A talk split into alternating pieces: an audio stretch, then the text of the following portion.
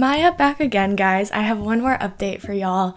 My Take now has a Patreon. I'm trying to expand the My Take community and also expand my earnings a little bit by creating a Patreon. We have three tiers, and in the top tier, we're actually starting a My Take book club. So, anybody who joins, we're going to be reading a book together a month, and there's going to be monthly live streams and Discord benefits.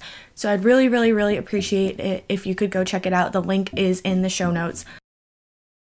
Hey guys, it's Maya, and I just wanted to jump on here and promote my takes Instagram really quick because we're doing a lot of fun things. I'm doing more posts, more stories, and I also have to say I've started a new series called The Bottom Shelf, and it's video reviews, IGTV video reviews, and I think they're super fun and they're all on the Instagram. So go follow my take on social media and specifically on Instagram at underscore my take. So, we are back with another Kate Clayborn rom com. And for those of you who don't know, she wrote Love Lettering, which is a book that I love and I have an episode on. So, if you've read that book, go listen to my episode on it. And if you have not read the book, read the book and go listen to my episode on it because it's very good. But today we are talking about Love at First. And it's kind of funny because both books have love in them and both books have very similar cover designs, but they're not related in any way, shape, or form. So, it's like funny. But it follows Nora and Will, and Will moves into the very tiny, very close knit apartment building that Nora lives in, and there's sabotage and tomato throwing and romance, and it's so cute and such a quick read and a great rom com. Books, TV, music, and movies. All things that make a big impact on everyone.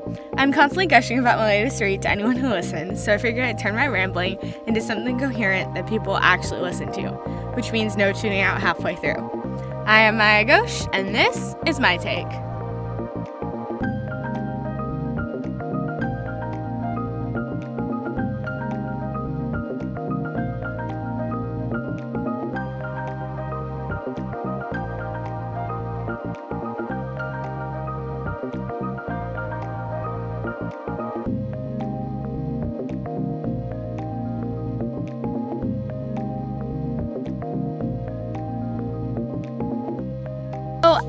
Always with a book, we're going to start with a little bit on the writing.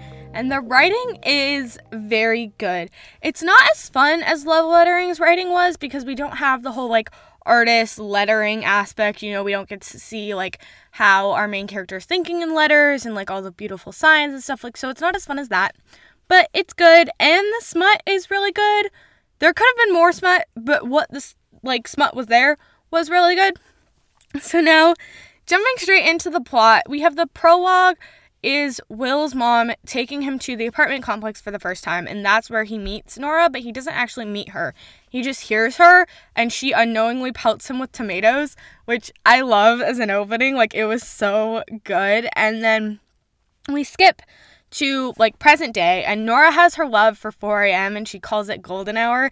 And I'm actually kind of down because back in high school when I had assignments that I knew I wasn't going to finish that night, like, you know how people tend to like stay up super late to finish homework in high school? I instead of staying up super late would go to bed and get up at like 4:30 in the morning and do my homework from like 4:30 to 6 when I had to start getting ready. So I very much so agree with Nora and her lover 4 a.m. I wish I could be that 4 a.m. person. Like I'm the person that loves productivity porn and I love when people are like you know, my 4 a.m. morning routine. I do this every day or whatever, right? Like I wish I could be that person. I'm not. I wake up at like 7:15 every day. So like I love Nora and her like love of 4 a.m. Like I wish I had that. And it is at 4 a.m. when she actually meets Will for the first time, and kind of a similar situation in that she's up on her balcony and Will's down below. And I love it. She's like crossing her arms because she realizes she doesn't have a bra on and stuff. And then Will basically doesn't want the apartment because he never had a relationship with Danny, his uncle that left it to him. So he gets the idea to rent the apartment out, which I don't blame him. And so he sends Nora a letter about this, and then he shows up at the building meeting trying to explain his idea and it's basically enemies to lovers from there. It's like kind of a tame enemies to lovers. It's more of like inconveniencing each other people to lovers. I know that's not a thing, but like that is. But I love it. I love enemies to lovers. It's such a good trope. I need to write an enemies to lovers romance at some point in my life because they're so fun. Like the tension in enemies to lovers so good. And then the smut is always so good too because like you're like usually it's like tension tension tension and then somebody cracks and they start kissing and then it's like oh my god this is so good. What have we been doing this entire time? Right? Like it's just okay. I need to move on because i'm getting on a tangent. But yeah. Basically it's kind of a tame enemies to lovers and it is also at this building meeting when will confirms that nora is actually tomato girl and then the sabotage starts and Nora starts with neighborly welcome sabotage. So everybody just comes over and is like showing him things and giving him things and trying to meet him and stuff. And it's so fun. Like, I love that. And then, of course, they have a moment when Will stops Nora from falling, which is such a cliche, but I'm kind of here for it. I think they only, I don't know what's more cliche. Is it more cliche when you get stopped from falling and then are just staring into each other's eyes? Or is it more cliche when you actually fall, but the guy's like turns so that you land on top of him and you're just kind of straddling him on the floor? Like, which is more cliche here? Because I think the one where they land on top of each other is more fun because that's more of like an intimate position.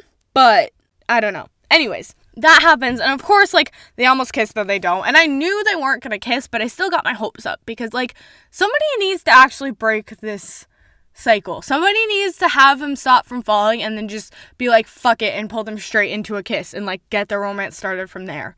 Like skip you know building up tension skip building up a relationship just somebody has to say fuck it and pull them into a kiss. That needs to be a thing and then Nora, continuing the sabotage, upscales poetry night a lot. And Will and Nora both have to read, and Nora leaves because she gets really emotional. Will follows her, so they kind of like open up to each other. Like they start opening up to each other and then just shut down, and nothing really comes of it. And then Will suspects that Nora dead fishes his apartment because there's a smell.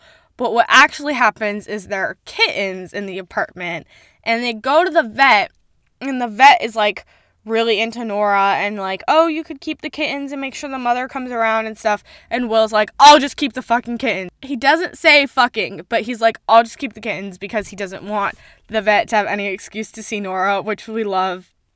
And then we find out that Nora is actually allergic to kittens. And Will is like really overprotective about it. Like, there's a level of, you know, no one but me takes care of you when you're sick. That's cute. And Will goes beyond that. Like, I don't know, it just felt really like like a little much. And he's like taking care of her and calling her baby and agreeing to stay, which is all cute. But I don't know, it was just like prefaced by this level where I was like, it wasn't controlling. It just felt like a little too much to me. You know? Like just a little bit. Not a lot, but like definitely a little bit. And then Nora falls asleep on Will's lap and she drools on Will's lap. But they both just naturally wake up at 4 a.m. and they start to open up more.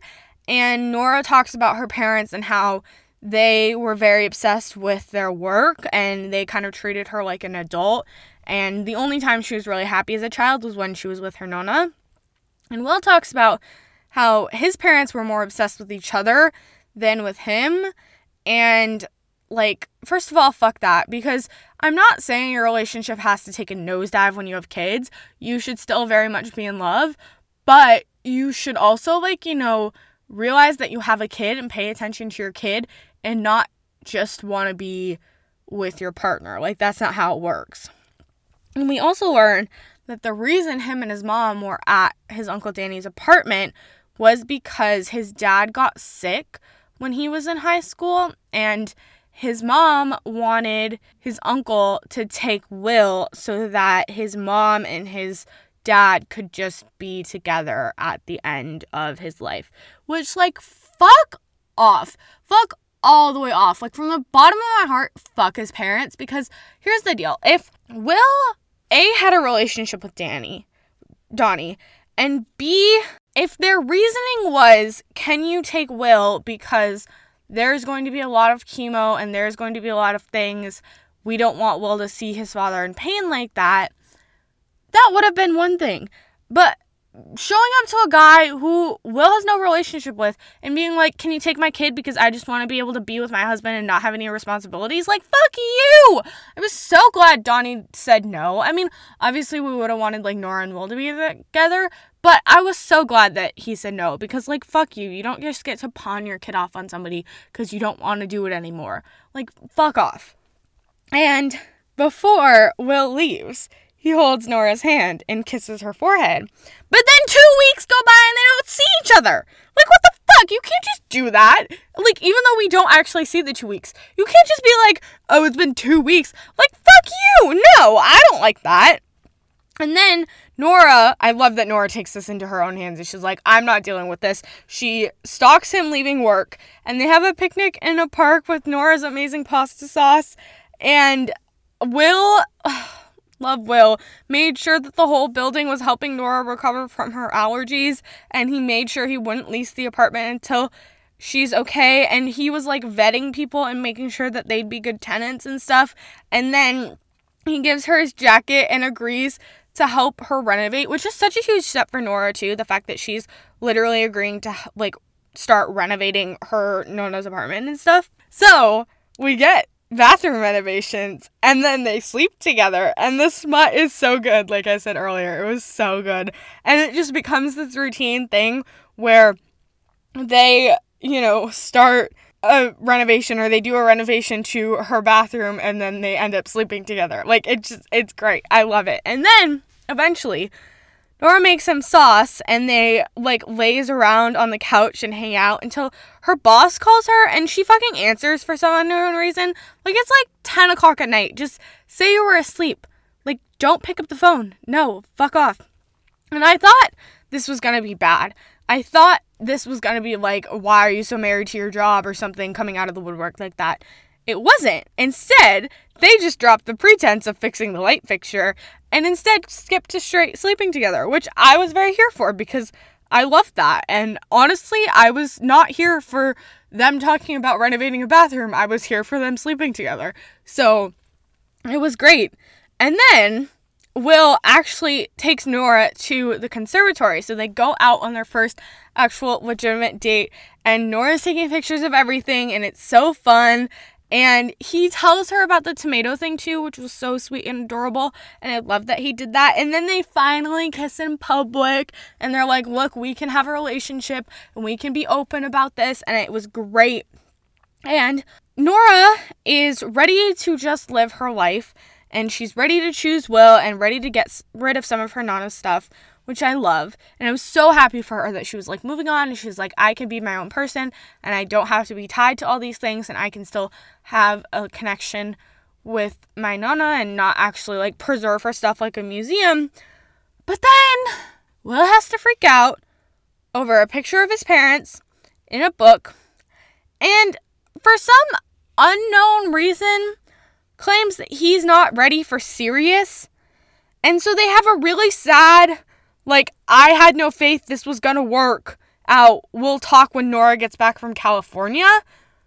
Then I don't appreciate. Like, where the fuck did this come from, Will? Like, how how how do you not see that you are not your parents how do you not see that just because you have a great relationship with nora doesn't mean like what i don't i literally this came out of the woodwork and i didn't understand it like, at all. Did not understand it. It was so bad. But then Nora goes to California, and Will is miserable when she's gone, which, like, obviously, you love her. You're gonna be miserable because you fucked up. And he finally realizes when he's in love with her because Gerald invites him to dinner. And he finally realizes, too, how much he wants it to work with Nora, which like might be a little too little too late there, buddy, because you should have realized this before you sent her back into California. Like, what the fuck? I hated him for this so much. So, so, so, so, so much. And then he starts reading the poetry night poem, which I liked, but also he analyzed the shit out of it, which was a lot. And as a student, like, books are my escape from school and the world, so I don't need you analyzing a poem in a book that I'm trying to read for fun, mister. And then Nora is leaving the company in California, which we appreciate. And she is like really gonna be living just one life, which was a big important thing about the fact that she's leaving the company in California is that like she wouldn't be straddling two worlds. She really would just be like present in her life in Chicago, which I loved. And Will calls her golden hour, and I was so excited. But it's because Jonah fell and is in the hospital. So Nora rushes home clearly. And then Will can't turn off his doctor, so he fucks up in the way that he shuts down all of Nora's ideas about Jonah recovering at home. Which, like, bro, seriously? Like, you can't just let her get there on her own? Like, Nora's a smart girl. She will get there. Why do you have to, like, be such a bitch? He's like, oh, it's a third floor walk up. He's never gonna get there. Like, fuck you. Leave her alone. She can talk to the doctor. Just zip your mouth and hold her hand and be supportive and she will get there and she will realize that Jonah has to recover in a rehab facility. Like, fuck you. And then he explains all this to his new best buddy, Jerry, and we get the line, You don't need to love people the way you learn to love at first, which was a very good line, and I appreciated it. And obviously, it made sense finally, like why the book was titled Love at First and stuff. So it was fun.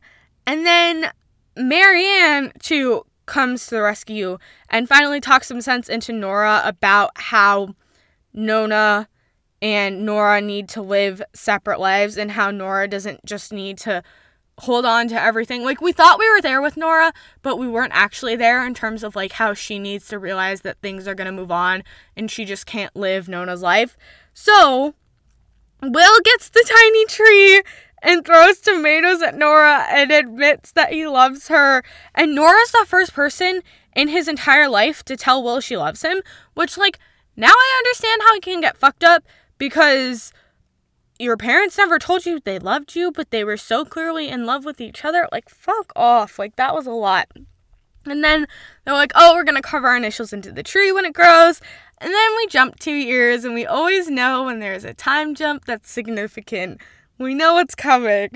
So, Will ended up taking Jonah's place on the third floor so that he could have Donnie's place on the first floor so that it would be easier for him to get around because after rehab and falling and stuff. And then eventually he moves in with Nora.